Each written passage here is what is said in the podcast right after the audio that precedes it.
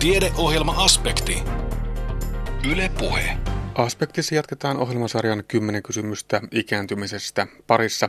Tällä kertaa vuorossa kuudes osa. Tarkastelemme ikääntymistä ravitsemuksen, lääkityksen ja alkoholin näkökulmista. Kuinka siis elintavat vaikuttavat ikääntyneiden hyvinvointiin. Peruskouluikäisten koulupäivästä lähes neljännes kuuluu välitynti pihoilla. Ei siis ole lainkaan samanmillaisessa asfalttivirkossa lapsemme tuon ajan viettävät. Suomessa koulupihoilla on pitkä historia, joka on tosin varsin niukasti tunnettu ja tutkittu. Tapaamme kasvatustieteiden maisteri luokanopettaja Päivi Vesalan, joka tutkii alakoululaisten suhdetta muuttuvaan kouluympäristöönsä. Paremmassa päivässä aiheena arjen muistipulmat. Monestihan esimerkiksi PIN-koodi tai salasana unohtuu tai jotain nimeä ei saa millään päänsä. Mutta miten tällaiseen unohteluun pitäisi sitten reagoida, vaiko lainkaan? Näillä aiheilla aspektissa tällä kertaa aspektin kokoaa Kimmo Salveen. Elämän kokemusta, hiljaista tietoa ja valoisaa virtaa, näitä piisaa meidän omissa senioreissamme. Ohjelmasarjassa 10 kysymystä ikääntymisestä kurkataan ikäihmisten elämään monelta nurkalta. Tänään puhutaan siis elintavoista, joita tarkastellaan ravitsemuksen, lääkityksen ja alkoholin näkökulmista. Aloitetaan ravitsemuksesta. Sen luoma terveellinen pohja on hyvinvointimme peruspilareita. Elämme terveysviestinnän osalta hyvinkin aktiivista aikakautta, mutta kiinnitetäänkö ikääntyvien ravitsemukseen riittävästi huomiota? Tähän vastaa tapaamani Kuopion kaupungin ravitsemusneuvoja Anne Tuovinen. No siihen pitäisi ainakin kiinnittää vielä entistäkin enemmän. Jos ihan lähtökohtaisesti, jos miettii, niin minun näkökulmasta ja, ja tietysti niin kuin terveyden ja hyvinvoinnin ja toimintakyvyn ylläpitämisen näkökulmasta, niin se ruoka ja ravitsemus on itse asiassa niin semmoinen, talon perustukset tai kivijalka. Et, et, kun ne on kohdallaan, niin silloin pystytään tekemään paljon eri asioita. Ja silloin toimii, toimii lääkehoito, toimii kuntoutus, toimii kaikenlaiset asiat ihmisillä. Mieli pysyy paljon parempana ja virkeämpänä. Et nämä on niinku sellaisia asioita, jotka on hirveän iso kokonaisuus. Että ravitsemus on, on paljon muutakin kuin ruoka. Se on just sitä, sitä niin kuin ihmisen fyysiseen liittyviä asioita, mutta sitten myös se, niin kuin se ympäristö ja yhteisö ja ää, sosiaaliset ja, ja psyykkiset puolet siihen liittyy. Voisi sanoa, että se on hyvän elämänlaadun perusta. Kyllä. No miten ö, siinä vaiheessa, kun ihminen ikääntyy, niin tapahtuuko siellä jotakin muutoksia, fysiologisia muutoksia tai muita sellaisia, mitkä vaikuttavat sitten syömiseen tai nälän tunteeseen tai muuhun? Mm. No, periaatteessa tota, ihmisen kehohan muuttuu ikääntyessä ja, ja jo 30 ikävuoden jälkeen alkaa tapahtua tiettyjä muutoksia, mutta että mitä pitemmälle mennään, niin siellä tietysti niin kuin tämmöisen rasvattoman kudoksen osuus muuttuu ja vähenee ja sitten taas rasvakudoksen osuus lisääntyy. Mitä se käytännössä tarkoittaa, niin tarkoittaa useasti, varsinkin kun tullaan tietysti niin kuin eläkeiän ja, ja ehkä 70 vuoden sen niin kuin jälkeisiin, jälkeiseen ikään, niin tarkoittaa sitä, että se, se perusaineenvaihdunta, siis se mitä kun vain pelkästään nukutaan eikä tehdä yhtään mitään, niin se määrä pikkusen vähenee. Ja kun siihen liittyy sitten tietysti vielä se, että, että jonkin verran liikkuminen ja aktiivisuus vähenee, niin käytännössä tarkoittaa sitä, että tarvitsee vähemmän energiaa. No ongelmalliseksi tämä tekee sitten tietysti se, että nyt kun elimistö tarvitsee hiukan vähemmän, mutta useita ravintoaineita ihan samalla tavalla kuin aikaisemminkin. Eli siis syömisen suhteen täytyisi saada vähintään yhtä hyvää kuin aikaisemmin. Itse asiassa pikkusen laadullisesti parempaa ruokaa ja, ja kuitenkin pienemmästä määrästä. Ja sitten kun siihen liittyy se, että et tietysti makuaistimuksissa voi tapahtua muutoksia. Yksilölliset erot on hirveän isoja. Mutta siellä voi olla makuaistissa muutoksia, mutta sitten vielä voi olla myös tota, hajuaistiin liittyvä muutos, mikä käytännössä tarkoittaa sitä, että sekin vaikuttaa ruokahaluun. Koska haju ja maku on, on hyvin suuresti yhteydessä siihen syömiseen. Ja, ja tietysti joitakin muitakin asioita, mikä ikääntymiset tuo tullessaan, että, että hampaiden kunto, suun kunto ylipäänsä, lääkkeiden käyttö tai niin kuin sairaus- ja terveysasiat, niin nämä vaikuttaa siihen, miten jaksetaan syödä ja mitä tulee syötyä.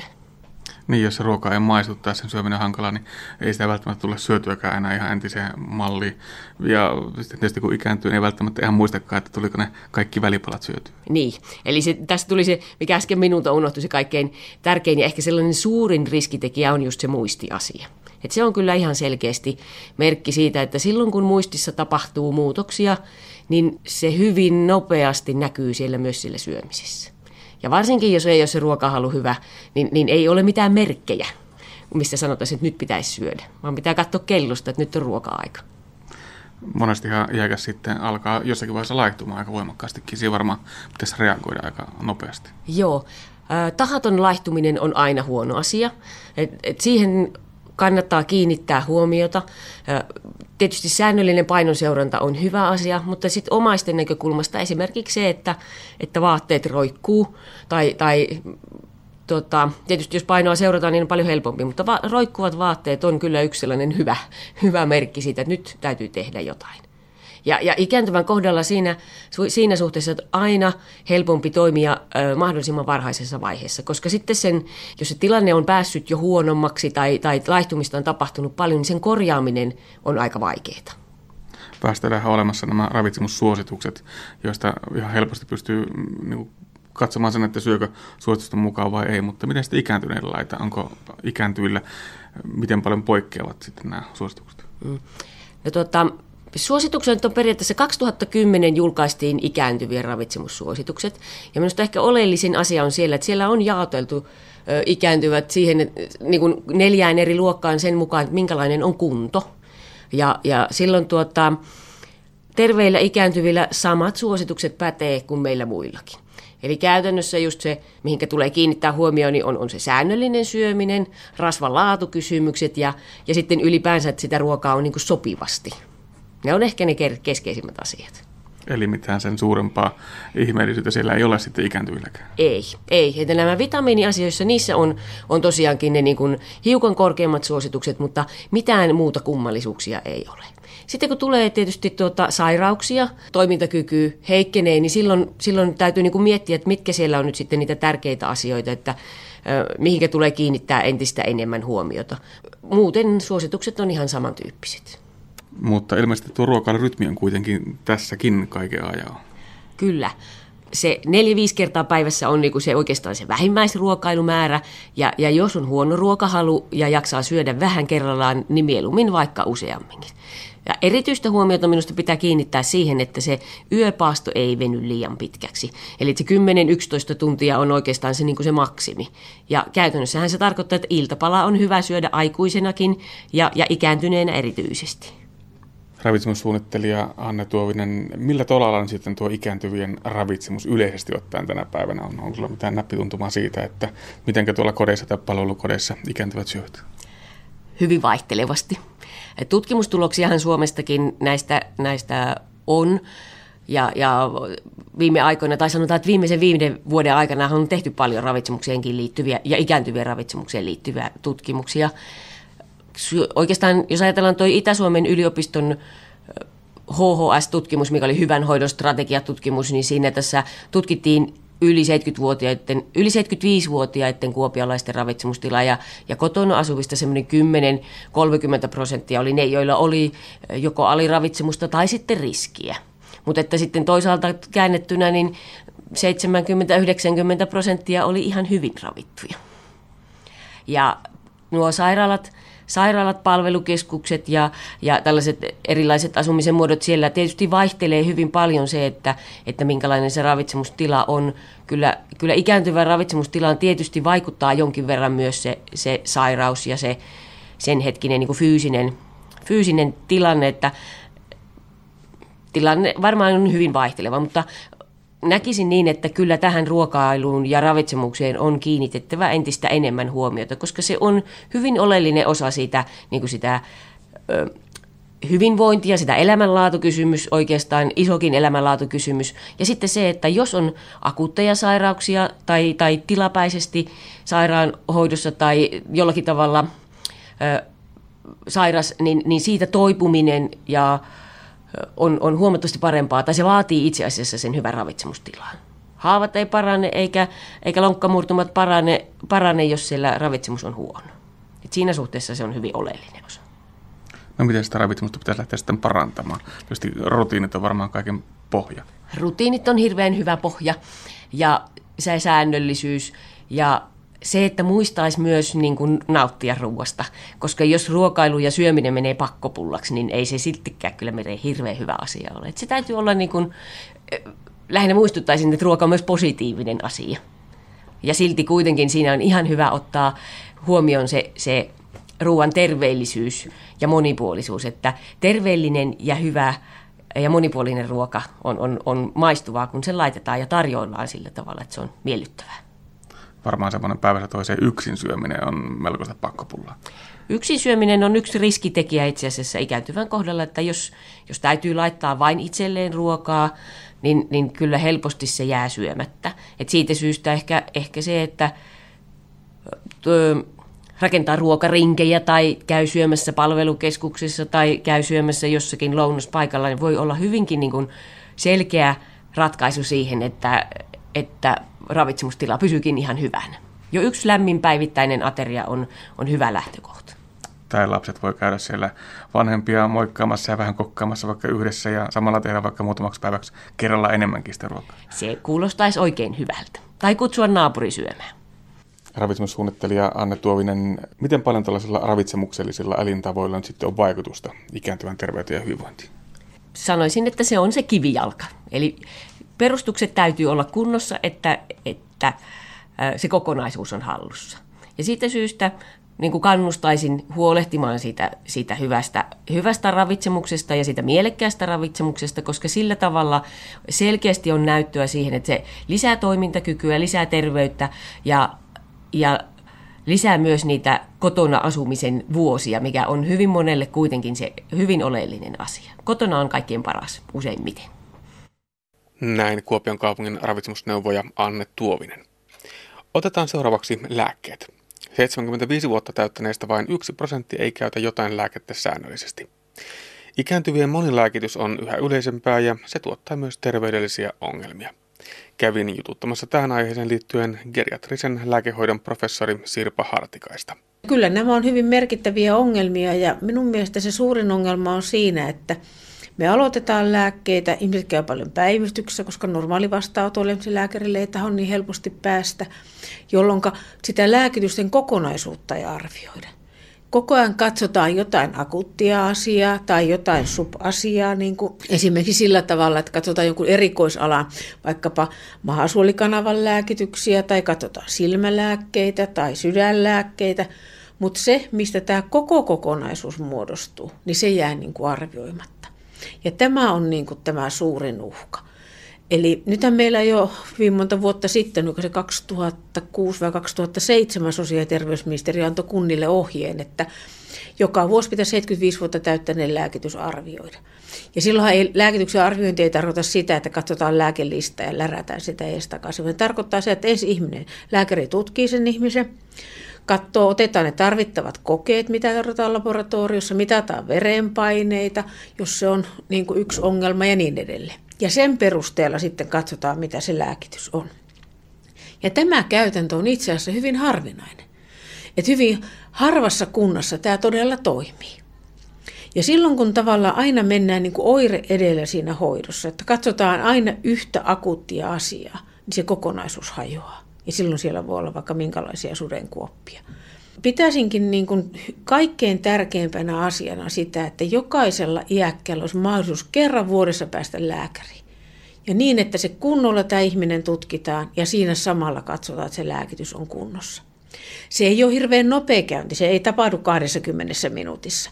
Mutta toinen puoli siitä asiaa on se, että silloin jos kerralla panostetaan siihen käyntiin, niin että etukäteen hoitaja katsonut niitä lääkkeitä, huolehtinut, että verenpaineet on mitattu ja huolehtinut siitä, että on niin kuin laboratoriokokeet otettu, niin noin tunnissa lääkäri pystyy tämän homman hoitamaan ja sillä vältetään monta päivystyskäyntiä, muun muassa lääkehaittojen takia. Ja, ja, ja sitten taas sen arvio voi perustaa sitten niin kuin sitä. Ja silloin me oltaisiin niin kuin hyvässä lääkehoidon tilanteessa. Et nyt ongelma on nimenomaan ehkä tässä huonossa laadussa, koska kukaan ei sitä kokonaisuutta arvioida, vaan aina palastellaan yhdet lääkkeet niin kuin erikseen. Eikö tämä ole siinäkin mielessä vähän ongelmallista, että kun metabolia muuttuu kuitenkin tuossa ihmisen ikääntyessä, niin myöskin lääkkeiden vaikutukset muutenkin jo muuttuvat jossain määrin? Kyllä ne muuttuu ja ennen kaikkea se asia, että nyt kun, niin kuin tärkein ikääntymismuutos tässä lääkkeiden kulussa on se, elimistössä on se, että, että tuota, munuaisten toiminta heikkenee. Ja kun munuaisten toiminta heikkenee, niin silloin se tarkoittaa, että munuaisten kautta eristyvät lääkkeiden niin kuin eivät pääse poistumaan niin kuin aiemmin. Ja se käytännössä tarkoittaa sitä, että noin, noin 75 vuotta täyttäneillä pitää käyttää munuaisten kautta erittyvissä lääkkeissä vain puolta annosta, mitä keskiässä. Ja nämä on sellaisia asioita, jotka on ihan normaalia asioita, mutta ei, ne saattaa jäädä päälle ne vanhat annokset, jos niitä ei niin kuin muisteta tarkistaa näitä asioita. Ja taas toisaalta lääkevasteissa on niin, että näyttää siltä, että iäkkäät saa keskushermostoon vaikuttavista lääkkeistä niin kuin selvästi voimakkaampia vasteita kuin nuoremmat henkilöt. Ja tässäkin osittain nyt semmoinen, että me ei tiedetä, miksi kaikki nämä tapahtuvat. Meillä puuttuu ihan perustutkimusta tältä alueelta. Mutta selvä kliininen tuntuma tähän on olemassa. Ja tämäkin tarkoittaa silloin usein sitä, että käytetään paljon paljon pienempiä lääkeannoksia kuin mitä nuoremmilla henkilöillä. Niin tässä törmätään siihen, että tietoa koska lääkkeet testataan kuitenkin 20-40-vuotiailla ehkä enemmänkin kuin ikääntyneillä tai lapsilla. Näin se tapahtuu ja, ja tota, ongelmahan on siinä se, että että tuota, nyt ajatellaan sitä iäkkäiden osuutta, niin nykyään esimerkiksi nämä lääkevalvontavirasto, niin kuin Euroopan lääkevirasto, ja, ja Amerikassa samanlainen, niin vaaditaan sitä, että jos niitä lääkkeiden käyttäjät on iäkkäitä, niin siellä pitää olla mukana. Mutta usein niitä on siellä aika vähän, jolloin erikseen näillä ihmisillä ei analysoida sitä lääkkeen kulkua ja lääkkeiden vastetta. Ja, ja se on hyvin ongelmasta tutkia ylipäänsä iäkkäillä sen takia, että, että jos me katsotaan vaikka testataan, testataan verenpainelääkkeiden vaikutusta 40-vuotiaalla. Hänellä on muuta sairauksia, aloitetaan yksi lääke, katsotaan yhden lääkkeen vastetta. Jos me katsotaan äh, verenpainelääkkeiden vastetta 80-vuotiaalla, hänellä on siellä keskimäärin kuusi muuta lääkettä sen lisäksi, jotka vaikuttaa tähän verenpaineen säätelyyn ja muihin asioihin. Se on huomattavan paljon haastavampaa ja hankalampaa. Ja, ja tämä on niin kuin suuri ongelma ihan, ihan niin kuin maailmanlaajuisesti, että meillä ei ole sellaista hyvää tietopohjaa, mihinkä me perustamme ne omat hoitomme. Professori Sirpa Hartikainen, kuitenkin hirvittävän paljon paremminkin asioita voitaisiin tuolla terveydenhuollossa hoitaa. Mistä sitten johtuu, että näitä ikääntyneille kasautuvia monilääkitystilanteita ei riittävän paljon tutkita? Onko se ihan vaan resurssipula? No mä luulen, että aika paljon kysymys on siitä, että jos ei ole vakituisia lääkäreitä terveyskeskuksissa, niin silloin tavallaan ehkä se myöskin se työn organisointi vähän hajoaa. Ja se on varmaan yksi sitä kaikkein keskeisimpiä syitä. Mutta kyllä mä näkisin, että siinä on varmaan myöskin mukana tämmöistä asenneasiaa, että sitä iäkkäiden niin kuin hoidon merkitystä ei ole nähty tarpeeksi suurena. Eikö ole nähty sitä, että mitä tarkoittaa, jos me ei hoideta tätä asiaa hyvin. Nythän ne vaan tulee lisääntyneenä päivystyskäynteinä, jotka rullaa siinä, että niin kuin puhutaan tämmöistä pyöröovi-ilmiöstä, että kotiutetaan ja tulee kohta taas uudestaan, kun nämä asiat ei ole kunnossa. Ja mä luulen, että tämän, tätä asiaa, kun ei ole hoksattu, niin tavallaan siellä tavallaan käytetään toisaalta väärin niitä resursseja, kun keskitettäisiin sekin aika, että kerralla tehtäisiin jotkut asiat kunnolla ja perusteellisesti. Että tietysti resurssiongelmaa, mutta myös sitten tosiaan tämmöistä ehkä vähän asenteellista ongelmaa tai hoksotusongelmaa. Eli pyritään pääsemään ehkä vähän turhankin nopeasti potilaasta eroon. Jos ikääntynyt tulee valittamaan vaikkapa univaikeuksia, niin sen sijaan, että tutkittaisiin, mistä se oikeasti johtuu, niin annetaan unilääkkeitä, jotka on tänä päivänä varmasti aika suuri ongelma. Unilääkkeet on aika monen ongelma, koska niitä voi käyttää jopa kolmannes iäkkäistä ja niiden käyttöaika asiallisesti ottaen on semmoista, että käytetään noin pari viikkoa silloin, kun on toiminnallinen unettomuus. Ja tämmöistähän on toiminnallista unettomuutta, että joku suuri stressitekijä, sehän voi olla vaikka suru tai menetys tai joku muu. Ja silloin niitä voidaan käyttää, mutta pitkäaikaisessa käytössä niistä häviää vaikutus. Jolloin silloin tarkoittaa niin kuin sitä, että et, et, niin kuin vaikutus jää saamatta, mutta haitat säilyy. Ja nämä haitat on hyvin merkittäviä. Haittoja on muun muassa se, että tämmöinen tasapaino vaikuttaa, enemmän tulee kaatumistapaturmia, murtumia, muita loukkaantumisia. Ja kyllä myöskin on vähän siihen suuntaan näyttöä, että jos käyttää vuosikausia tämmöisiä unia rahoittavia lääkkeitä, jotka on vähän niin kuin vie keskittymiskykyä alas, tarkkaavaisuutta alas, näyttää siltä, että myöskin sitten enää vuosien käytön jälkeen ei palata sinne älyssä toimintakyvyssä sille tasolle, missä oltiin aiemmin. Onko tämä vaan tämmöistä keskittymiskyvyn tarkkaavaisuuden alenema, jota nämä lääkkeet aiheuttaa? Siinä on vielä monta kysymystä, mutta joka tapauksessa silloin olla hyvillä teillä, kun käytetään vain niin sanotusti kuureina. Nämä ei koskaan ole niin pysyviä lääkkeitä. Nyt on hyvin iso ongelma se, että monet on jäänyt tähän näihin unia rauhoittaviin lääkkeihin koukkuun. Et jos niitä on vuosia käyttänyt, niin itse asiassa ei saa lopettaa äkillisesti. Siitä voi tulla tämmöisiä sekavuustiloja, jotka voi olla ihan hengenvaarallisia. Eli sitten täytyykin lähteä hyvin hiljaisesti purkamaan sitä annosta alaspäin kuukausien myötä. Ja jos se aika on hyvin pitkä, se voi kestää tämä purku jopa vuosia. Ja tämä pitää aina tehdä niin kuin lääkärin ohjeiden mukaan, että minimiaika tämmöistä unia rauhoittavien lääkkeiden purkamiseen on noin kuukausi per käyttövuosi. Et, et joka tapauksessa hyvin hidas prosessi se on, ja se ei ole ihan helppo, helppo asia. No nyt siis ylipäätään, kun puhutaan siitä, että lääkkeitä syödään liikaa, niin siitä on hirvittävän paljon haittoja. Lääkekustannukset nousevat niin käyttäjillä kuin valtiolla. Toimintakyky saattaa heikentyä ja sitten myöskin tuo hoidon tarve saattaa taas lisääntyä. Miten näihin asioihin voitaisiin oikeasti sitten tarttua konkreettisesti vähän nykyistä paremmin? Minun mielestä se lääkehoidon laadun parantaminen, niin se tapahtuu vain ja ainoastaan niin, että sitä lääkitystä arvioidaan. Eli jokaisella vanhalla ihmisellä pitäisi olla oikeus siihen, että lääkäri tarkkaan tutkii hänet, katsoo tarvittavat kokeet, mittaa verenpaineet ja niin edelleen, ja sen perusteella katsoo, mitä lääkkeitä hän oikeasti tarvitsee. Että helposti muuten käy niin, että lähdetään oiremukaisiin lääkkeisiin, joilla on ollut järkevä käyttösyy, mutta voi olla, että sitä käyttösyytä ei ole enää ollut kuukausiin tai joskus vuosiin.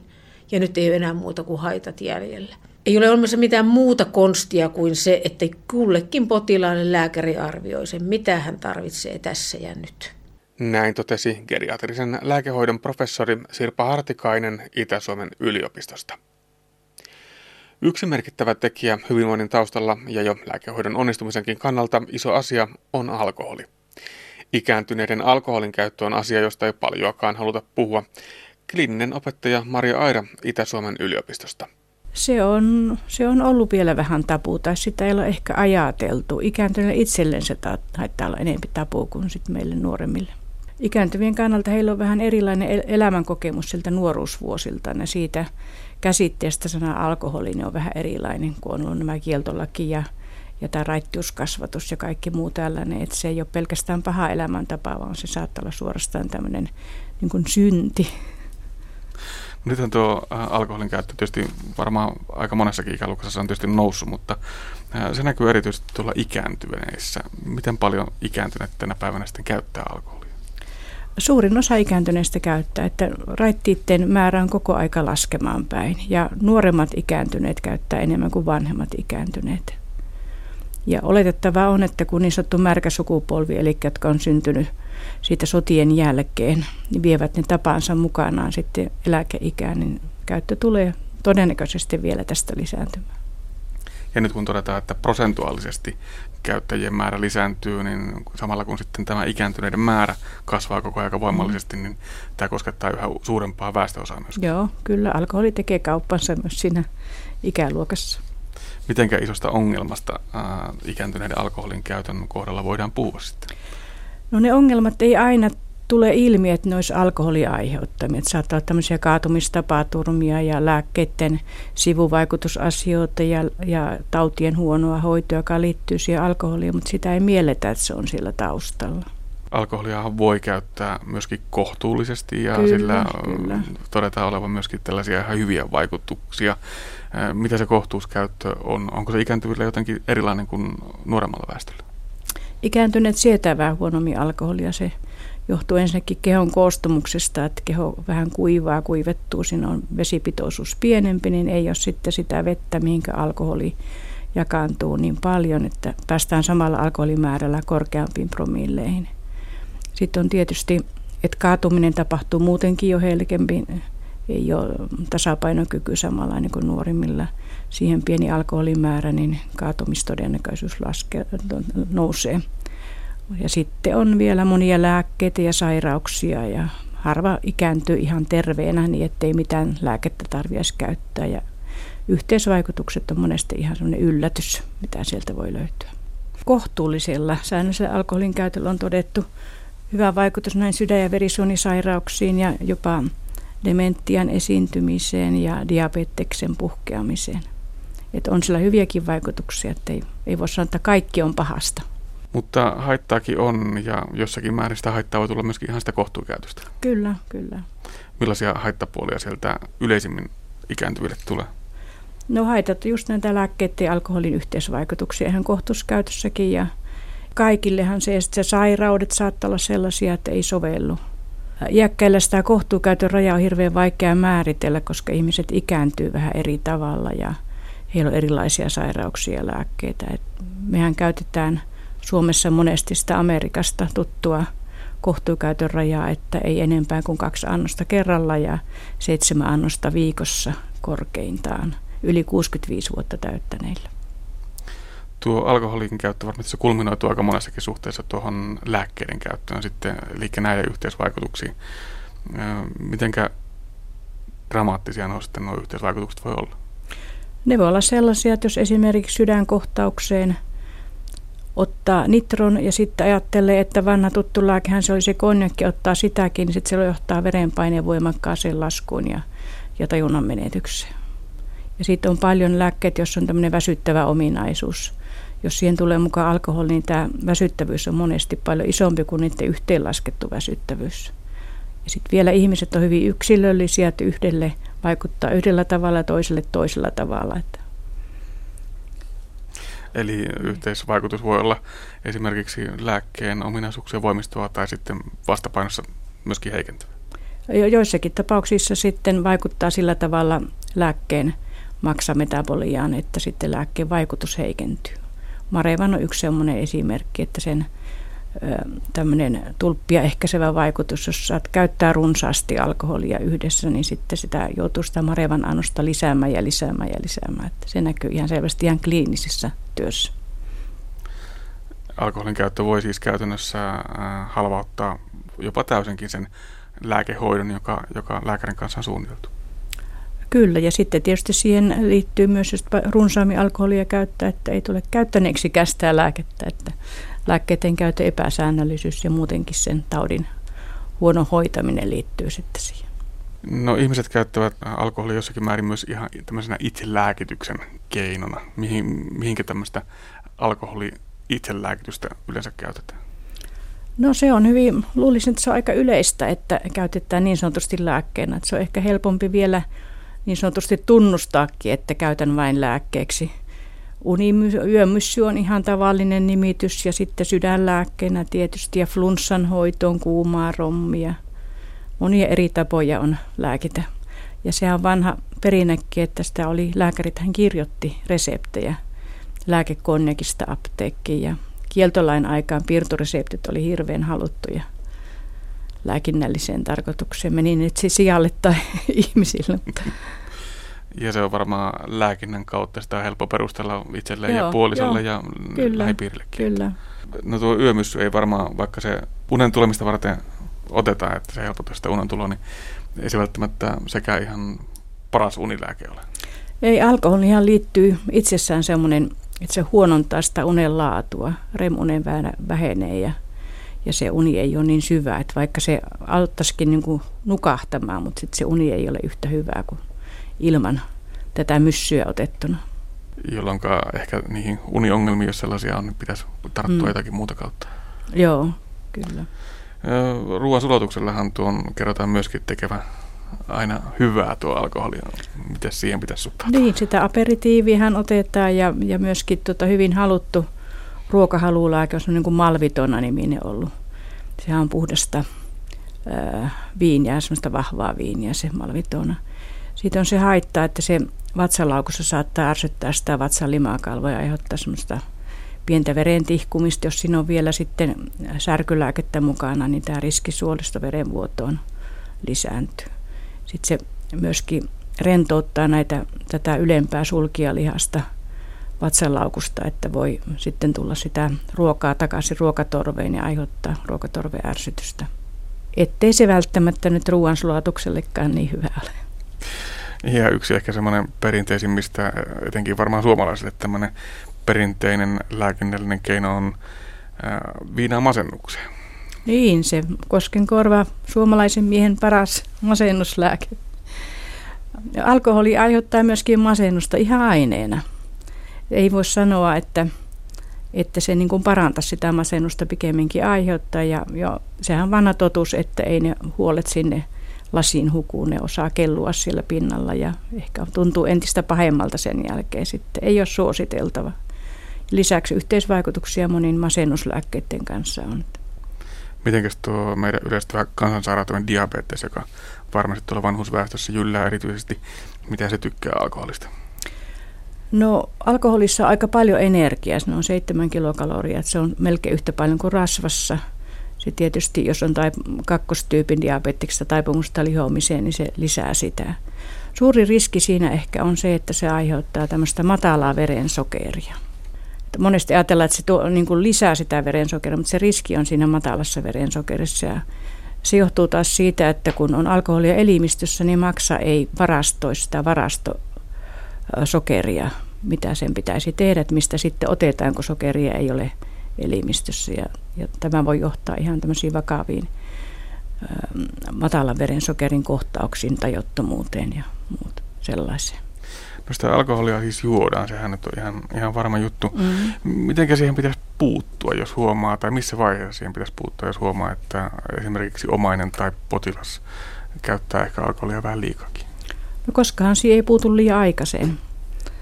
Ja se puuttumisen tapa vähän, että miten se ottaa, niin vaikuttaa siihen, miten sitten tämä, tämä puututtava siinä kokee. Että siinä pitäisi nimenomaan nyt ha, äh, ottaa huomioon, että minkälainen erilainen – kaiko sillä sanalla alkoholi on iäkkäille.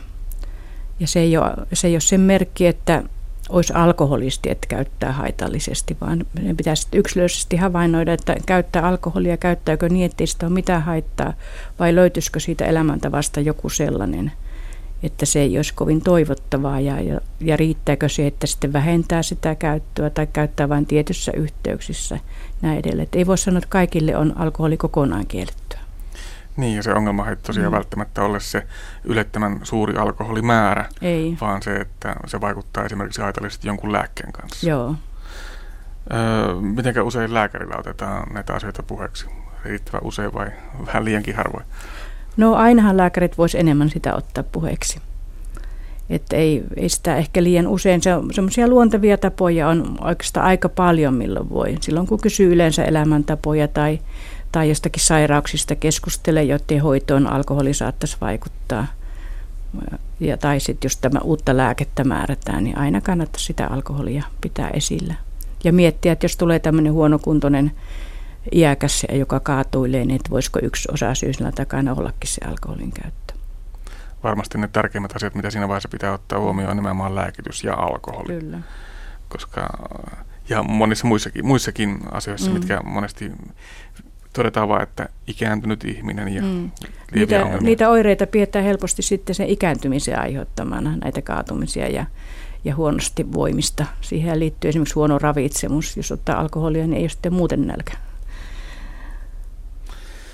No jos viina ja sauna ja terva ei ole avuksi, niin näitähän sitä perinteisesti ei, käytetään, niin mikä sitten? Miten paljon tähän tai miten paljon näihin alkoholin käytötapoihin pitäisi nyt sitten kiinnittää huomiota, miten paljon näillä on vaikutusta ikääntyvän terveyteen ja hyvinvointiin? Sillä on paljon vaikutusta ja sitten kun ruvetaan miettimään, että sitä otettaisiin sitä alkoholin käyttöä pois sitä elämästä, niin sitten pitäisi miettiä, mitä siihen tilalle. Jonkun paikanhan se täyttää se alkoholi. Et se liittyy tällaiseen leskeytymiseen tai työstä poisjaantiin tai muuta, niin virikkeitä ja mukavaa elämää iäkkäille ilman viinaa. Näin toivoi ikääntyneiden alkoholiasioihin paneutunut kliininen opettaja Maria Aira Itä-Suomen yliopistosta. Ja tämä sarja 10 kysymystä ikääntymisestä jatkuu jälleen viikon kuluttua. Tuolloin puhutaan ikääntyneiden vaikuttamisen mahdollisuuksista ja tutustutaan vanhusneuvostojen toimintaan. Kuuntelet siis aspektia, jonka kokoaa Kimmo Salveen. Tiedeohjelma Aspekti. Yle Puhe. Peruskouluikäisten koulupäivästä lähes neljännes kuluu välituntipihoilla. Ei ole siis lankaan sama, millaisessa asfalttiviidakossa lapsemme tuon ajan viettävät. Kasvatustieteiden maisteri luokanopettaja Päivi Vesala tutkii parhaillaan alakoululaisten suhdetta muuttuvaan koulupihaympäristöönsä. Yllättävää tuloksissa on muun muassa se, että lapset käyttävät tilaa eri tavalla kuin aikuinen on suunnitellut. Esimerkiksi pihan perällä oleva ryteikkö houkuttaa luovaan leikkiin enemmän kuin hieno, suunniteltu, upea kiipeilyteline. Vesala toteaa myös, että koulupihalla on useita kohteita, joista oppilaat tietoisesti tankkaavat voimaa. Paikoilla on siis ihmisen tunnemaailmaa säätelevä merkitys. Mutta millainen sitten on tyypillinen nykyaikainen suomalainen koulupiha, Päivi Vesala kuvailee. En tiedä, voiko sanoa edes tyypillistä koulumpiaa. Kyllä niitä on, on varmaan hirveän monenlaisia. Et enemmän mä ehkä sanoisin, niin no sä pystyt nyt kuvailua siitä. No ehkä osa pihoista on, on leikkipuiston näköisiä ja osassa, tai ehkä aika monissa, on tavanomaista se, että on, on pallokenttä, hiekkakenttä, pinnotukset me nähdään, sitten on niitä asfalttipihoja, kooltaan ne on erilaisia, ja riippuen siitä, että, että missä, minkälaiseen paikkaan ne on ylipäätään koulut voitu rakentaa ja, ja missä ne sijaitsee. Maalaiskoulut, joita vielä on, niillä on erilaisia. Et, et, tota, tämä onkin tämä kuvailukysymys aika mutkikas.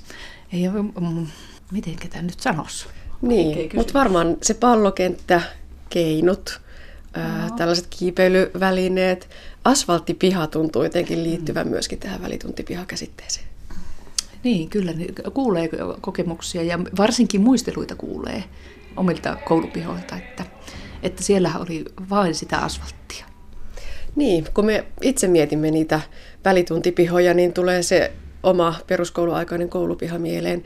Jos nyt mennään katsomaan modernien uusien koulurakennusten pihoja, niin kuinka samanlaisia ne edelleen ovat? Riippuu vähän, että kuinka pitkältä aikaväliltä sitä halutaan tarkastella tietysti, että, että mm, sillä, että minkälaista, minkälaista historiaa lähdetään nyt tässä rakentelemaan, niin et meillähän ei ole tällaista, mun käsittääkseni Suomeen koottu koulu, koulun fyysisestä ympäristöstä, varsinkaan tästä pihaa ympäristöstä, sen historiikkia, miten, miten sille on koulusysteemin aikana tapahtunut. Koulurakennuksista on enemmänkin ja sitten siellä pilkahtelee aina sitten niitä, niitä näkymiä siitä, että, että mitä sille ulkoympäristölle kuuluu. Että kyllähän näin on ollut, että se ulkoympäristö on jollakin tavalla ollut aina puheissa. Ja sitten löysin tuolta äh, oikeastaan äh, arkkitehtuurin puolelta ja koulurakennusten arkkitehtuurihistoriasta Suomesta 1600-luvulle asti mennyttä ajatusta, että silloin, silloin ajateltiin näin, että kun voimistellaan, niin yleensä voimisteltiin sisätilassa – ja sitten, jos voimistelu aiheutti kovin paljon melua, niin sitten suositeltiin, että mm. lähdemme sitten ulos. Ja siihen tarkoituksen oikein sanottiin, että jos tällaista meluavaa voimistelua on, niin sitten täytyy sille, sille tulee koulun läheisyydestä varata kenttä. Et sitten sit siellä oli mielenkiintoinen kertomus myöskin 1600-luvun lopulta raumalaisesta rehtorista, joka oli semmoinen semmoinen oma aikansa ehkä toisen ajattelija ja hyvin, hyvin mielenkiintoinen rehtori, että hänellä oli toive, että tuota, niin se koulun paikalle oikeastaan hyvin ennen, ennenkuulumaton toive, että hän toivoi, että koulun paikka olisi sen verran kaukana kirkosta, ne oli silloin hyvin lähellä fyysisestikin sitä, sitä paikkaa, niin toivoo rauhallista ja syrjäistä paikkaa, mutta ei kuitenkaan kovin kaukana kirkosta, koska, ja näin sanottiin siellä, että hän toivoi pojille tarvittavia mukavuuksia, eli leikkikenttää. Hmm. Et siis jos ajatellaan tämmöisestä lähtökohdasta, niin, niin, niin pojille ja nyt sitten jo kaikille muillekin lapsille, niin, niin ei, tällainen asia on tosi pitkään ollut olemassa. Niin, ylipäätään jos ajatellaan näitä peruskouluikäisiä lapsia, niin on sanottu, että noin neljännes siitä heidän koulussa viettämästään ajasta kuluu siellä välitunnilla. Eihän se voi olla merkityksetöntä, että minkälaisessa paikassa se aika vietetään. No ei, ei voi. Siitä on laskelmia olemassa jo just näin, että, että jossakin oli, että verrattiin sitten niihin oppiaineisiin, joita opiskellaan, niin laskettiin, että about saman verran kuin matemati- matematiikkaa. Ja, ja tuota, olikohan siellä, kun mä laskeskelin ja kattelin niitä, että, että ehkäpä äidinkieli oli ainut sellainen, jota opiskellaan määrällisesti enemmän kuin vaikkapa kun verrataan siihen aikaan, että mikä sitten ollaan tuossa ulkona, jos ihan pelkästään välitunneista puhutaan. Ja puhutaan nyt ensin vaikka pihasta sitten välituntipaikkana, että onhan sillä muitakin tarkoituksia.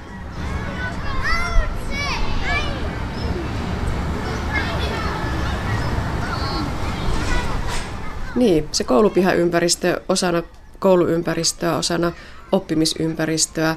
Ajatellaanko se niin, että se oppimisympäristö laajenee sen koulun varsinaisten seinien ulkopuolelle ja tosiaan, että, että se välituntipihakin kuuluu siihen varsinaiseen oppimisympäristöön? Kyllä se ajatellaan. Ja, ja, ja yhä, yhä enemmän ajatellaan ja on paljon semmoisia esimerkkejä, missä vaikkapa ammattilehdissä, missä opettajat kertoo semmoisista projekteista, jotka oikeastaan on just tällaisia, mitkä ylittää sit oppiaineen rajat, että siellä, siellä on vaikkapa koulun pihan viherysprojekteja ja, ja sellaisia, joita, joita käytetään siihen, että niitä koulun pihoja laitetaan parempaan kuntoon, mutta se, se että jo sellaisena, vaikka siellä mitä kohennustoimiakaan tehtäisiin, niin, niin kyllä se, se opiskelun paikka on. Mutta sitten toisaalta on olemassa semmoisiakin tutkimuksia, jotka, jotka kertoo, mä en tiedä, ei ehkä niinkään meidän suomalaisista kulttuurista, mutta tuota, tuolta Briteistä on paljon, siellä, siellä on tämä koulun rakentaminen yksi, tai sanotaan, että se on semmoinen paikkakunta, mistä, mistä paljon tekstiä ja kirjallisuutta siitä olemassa, niin ihan selvitetty sitä, että opettajat hyvin mielellään kyllä menisivät koulun pihalle ja varmaan kauemmaskin luokkahuoneesta ulos kuitenkin opiskelemaan ja sitten niitä, niitä esteitä kuitenkin on olemassa ja yksi on sitten tämä koulun mielenkiintoinen resurssi, tämä aika. Et sanoo, että, ja ja se, se on kyllä tavattoman kiinnostava kysymys ja, ja, ja pohdinta siitä, että, että miten me se aika käytetään ja mihin käytetään. Että siellä ilmeni, että opettajat oli sitä mieltä, että ei ole aikaa mennä ulos ja, ja se, että mihin se aika sitten tuli käyttää, niin, niin siinä, siellä kävi ilmi, että opiskeluun ja siihen, että tulee hyviä tuloksia. Ja kun niiden tulosten mittarit sitten on, on niitä koulusuorituksia, niin sen tietysti tätä vasta ymmärtää. Ja myöskään rehtorit eivät aina kovin suosineet sitä, että lähdettiin ulos. Ja sitten ihan opettajat niin omasta ammattitaidostaan sanovat sitä, että on erilaista opettaa ulkona kuin luokkahuoneessa. Se on varmaan ihan ymmärrettävä, että kyllä jotenkin kun käytännön työtä tehneenä ajattelee, että kyllähän se on helppo nakittaa se oppilas siihen tuoli ja väliin, mutta ei, ei se, se nyt ole aina tietenkään voi eikä saa olla se tarkoitus. Että kyllä, kyllä, kyllä siitä täytyy lähteä välimmille vesille myöskin, että ja, ja, ja se, että opettajan koulutus, sanovat myöskin, ei varustanut heitä.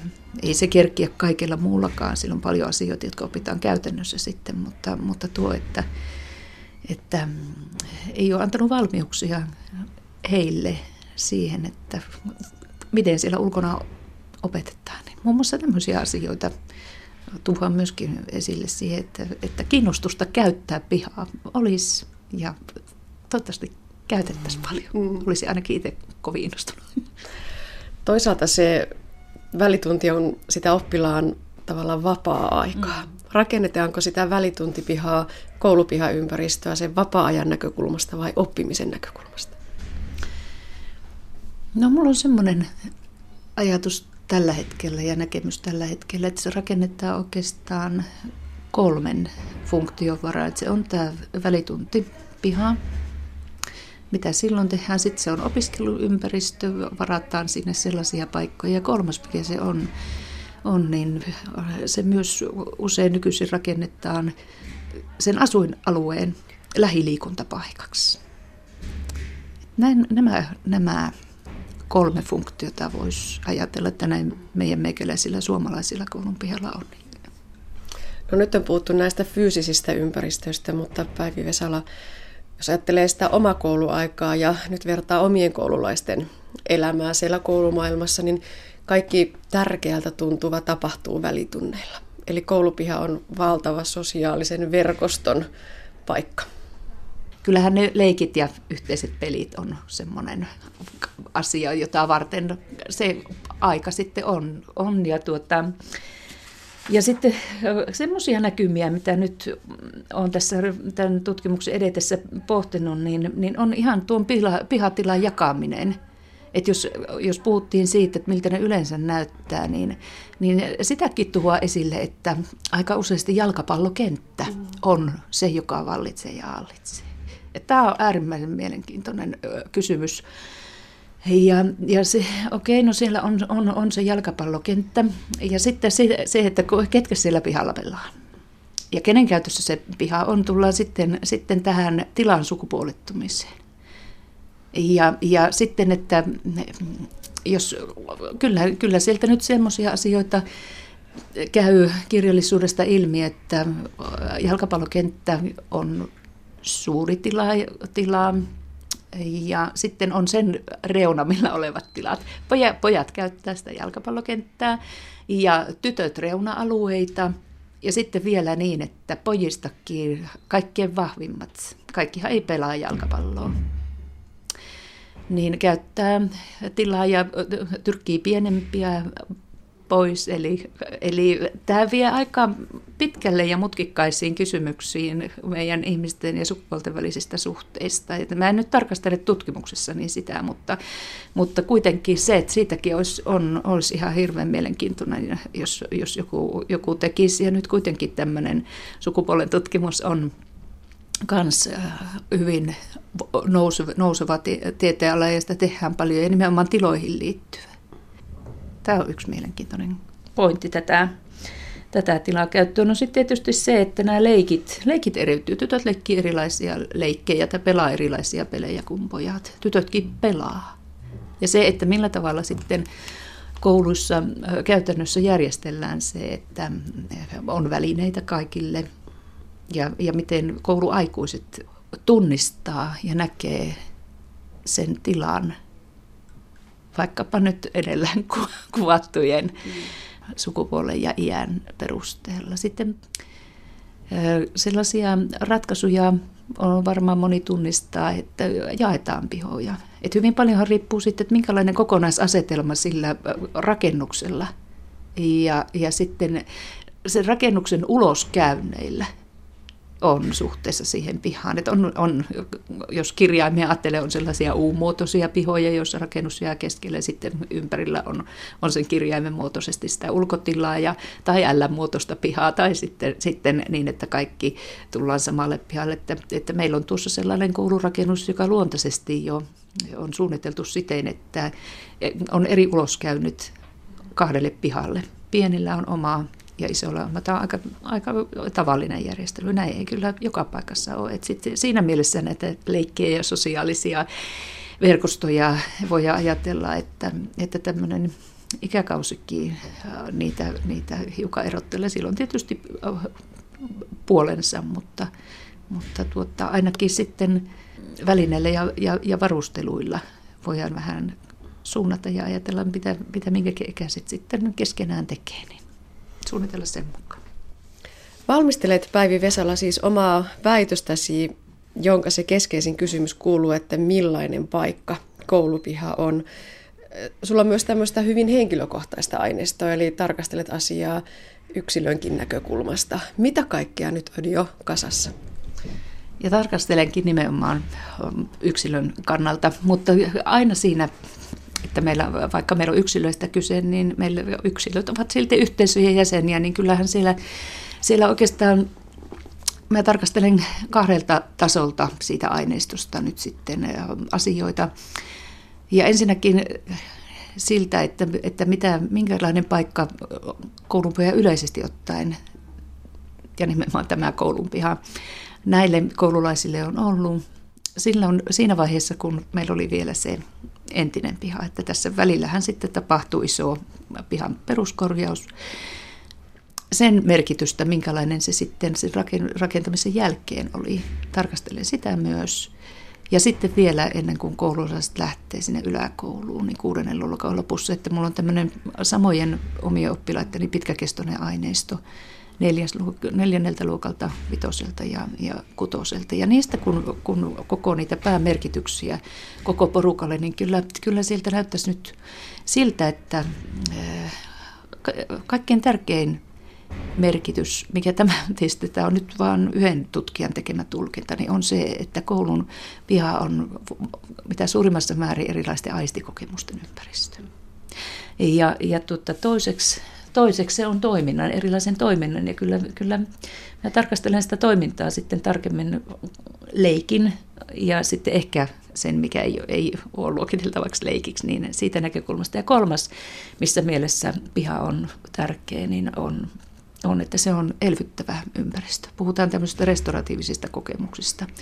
Ja, ja, ja nämä on kolme suurinta tai merkitystä tai tärkeintä merkitystä, mikä, mitkä niistä aineistosta nousee. Mutta mikä mielenkiintoisinta, niin kun nämä kolme sattuvat olemaan myös samat sen remontin jälkeen. Ja, ja nyt sitten mä tarkastelen tarkemmin näiden kunkin alueen sisältöjä, että millä ne, millä ne oppilaat sitten selittää vaikkapa sitä, sitä leikkiänsä. Ja, ja näyttää siltä, että ainakin tämän leikkitoiminnan osalta niin se uusi piha uusine välineineen muutti leikin luonnetta kovin, kovastikin. No ajatteletko, että tästä syntyy sellaisia ajatuksia ja ideoita, joita voi sitten jakaa kättä pidempänä, että voi tavallaan pyrkiä siihen, että, että kehitetään entistä parempia, entistä toimivampia, entistä luovempia kouluympäristöjä. Niin, sä pistit tuohon kysymykseen jo mielenkiintoisella tavalla tuon entistä luovemman kouluympäristön ja sen, sen luovuuden käsitteen siinä. Ja siinä mielessä haluaisin siihen nyt tarttua siltä kannalta, että meillähän sen luovuuden toivos tulevan osaksi myöskin näitä koulun pihoja niin, että tavalla tai toisella, ei aina näin isossa mittakaavassa, niin kuin meillä lapset olivat antamassa luovia ideoita tämän pihan uudelleen rakentamiseen. Tämä on aika tavallista. Mutta siinä arjessa, että minkälaisia luovia elementtejä koulun pihalle voisi toteuttaa. Sellaisia, joita ei tarvitse olla siellä pitkäaikaisesti, mutta kuitenkin niin, että siellä on aineista ja materiaalia myös siihen, että, että sitä ympäristöä voi muokata ja sinne voi luoda ja sitä, sitä voi käyttää. Vaikkapa rakentamalla luonnonmateriaalista, se on yksi, yksi konsti. Pieniä omia rakennelmia. Et siinä vaiheessa, kun tuo piha oli sanotaanko tosi kaauksessa ja osa oli rajattu työmaaksi. Siellä oli, oli sellaista joutomaan olosta ympäristöön, niin, niin se oli oikein todella luova paikka. Ja, ja paljon pieniä ryhmiä rakenteli jo puiden juurille omia rakennelmiaan kivistä ja, ja kepeistä ja vaikka minkälaiset. Siinä mielessä on pitkästi tarttunut tähän luovuuden elementtiin. Mutta se, että toivoisin, että, että mä saisin rakenneltua tästä sellaisen tutkimuksen, että, että tähän tulisi koottua lasten ympäristön, erilaisten tapojen, ympäristön käyttötapojen näkökulmasta semmoinen katsaus, että, että niitä olemassa olevia koulunpihoja voisi pohtia käytännössä suhteessa näihin, mitä nämä lapset on nyt sitten pihan käyttötavoistaan kertoneet. Ja, ja ehkä arvioida sitten ja rakentaa luovia, luovuutta käyttäviä elementtejä ja, ja pihojen peruskorjauksia. Myöskin, myöskin toivoisin siihen, että tämä tutkimus antaisi aihetta. Ja myös opettajille, opettajille ihan käytännön toimia varten.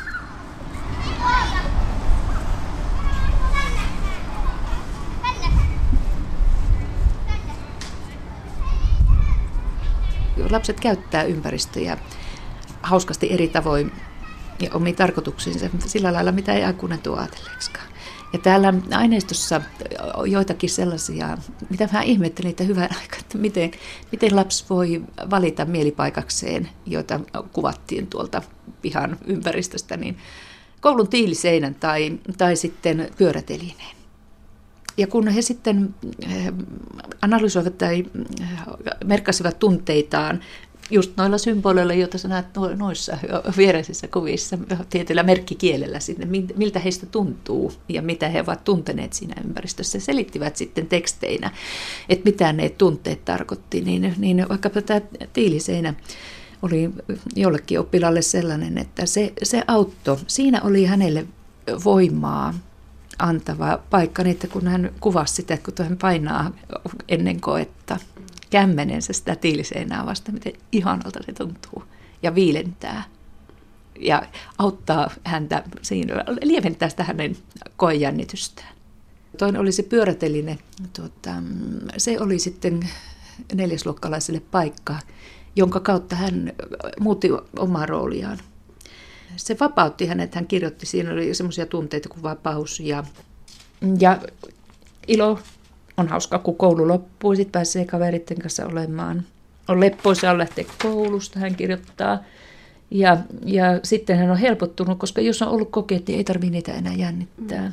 Ja sitten väsyttävää, joskus väsyttää pitkän koulupäivän jälkeen, eli toisin noin viesti, jonka tässä tulkia on se, että kun hän menee siihen paikkaan, niin hänen roolinsa ja se, ne velvoitteet, jotka koululaisella on, ja onhan niitä, niin ne putoo hänen harteilta ja hän, hän lähtee iloisena, joskin väsyneenä, mutta helpottuneena sitten jatkamaan iltapäivää toisessa lapsen toisessa roolissa. Näin totesi koulupihan monista merkityksistä väitöskirjaa valmisteleva kasvatustieteiden maisteri Päivi Vesala. Hänet tapasi Anne Heikkinen. Vielä lopuksi parempi päivä.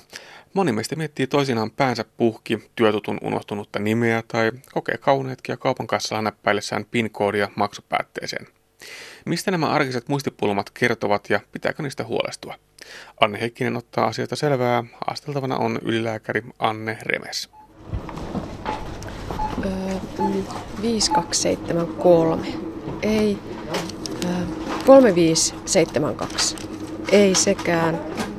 5573. Ei apua. Nyt mä en kyllä muista millään tätä PIN-koodia.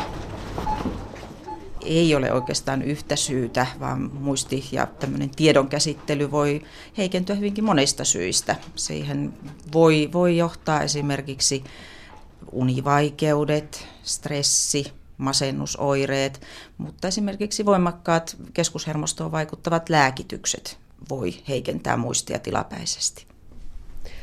Onko myös näin, että tämän nykypäivän työelämä korostaa sen hyvän muistin merkitystä ja, ja ehkä sitten nopeammin kuin aikaisemmin nostaa niitä muistipulmia esiin? No tästä se varmasti johtuu, koska nykypäivänä oli ammatti mikä tahansa, niin sitä muistia ja tiedon käsittelyä, joustavaa sopeutumista uusiin toimintamalleihin, uusiin ATK-järjestelmiin, niin sitä tarvitaan. Ja tässä ehkä tuleekin nyt sitten vastaan se, että sitä muistia ja nopeita hoksottimia tarvitaankin sitten entistä enemmän. No osaako tähän piirtää sitä rajaviivaa, että milloin oikeasti pitää huolestua ja, ja milloin voi ihan huoletta seurata ja, ja vaikka lähteä kiinnittämään huomiota siihen riittävään yöuneen, lepoon ja palautumiseen? No silloin kun nimet unohtuvat tai tavarat ajoittain hukkautuvat, niin varmaankin on kyseessä tämmöisestä hyvänlaatuisesta muistioireesta, mutta tietenkin silloin kun se muistioire on jokapäiväistä ja siihen arjen työhön tai toisaalta elämään vaikuttavaa, niin kyllä siitä minun mielestä kannattaa huolestua.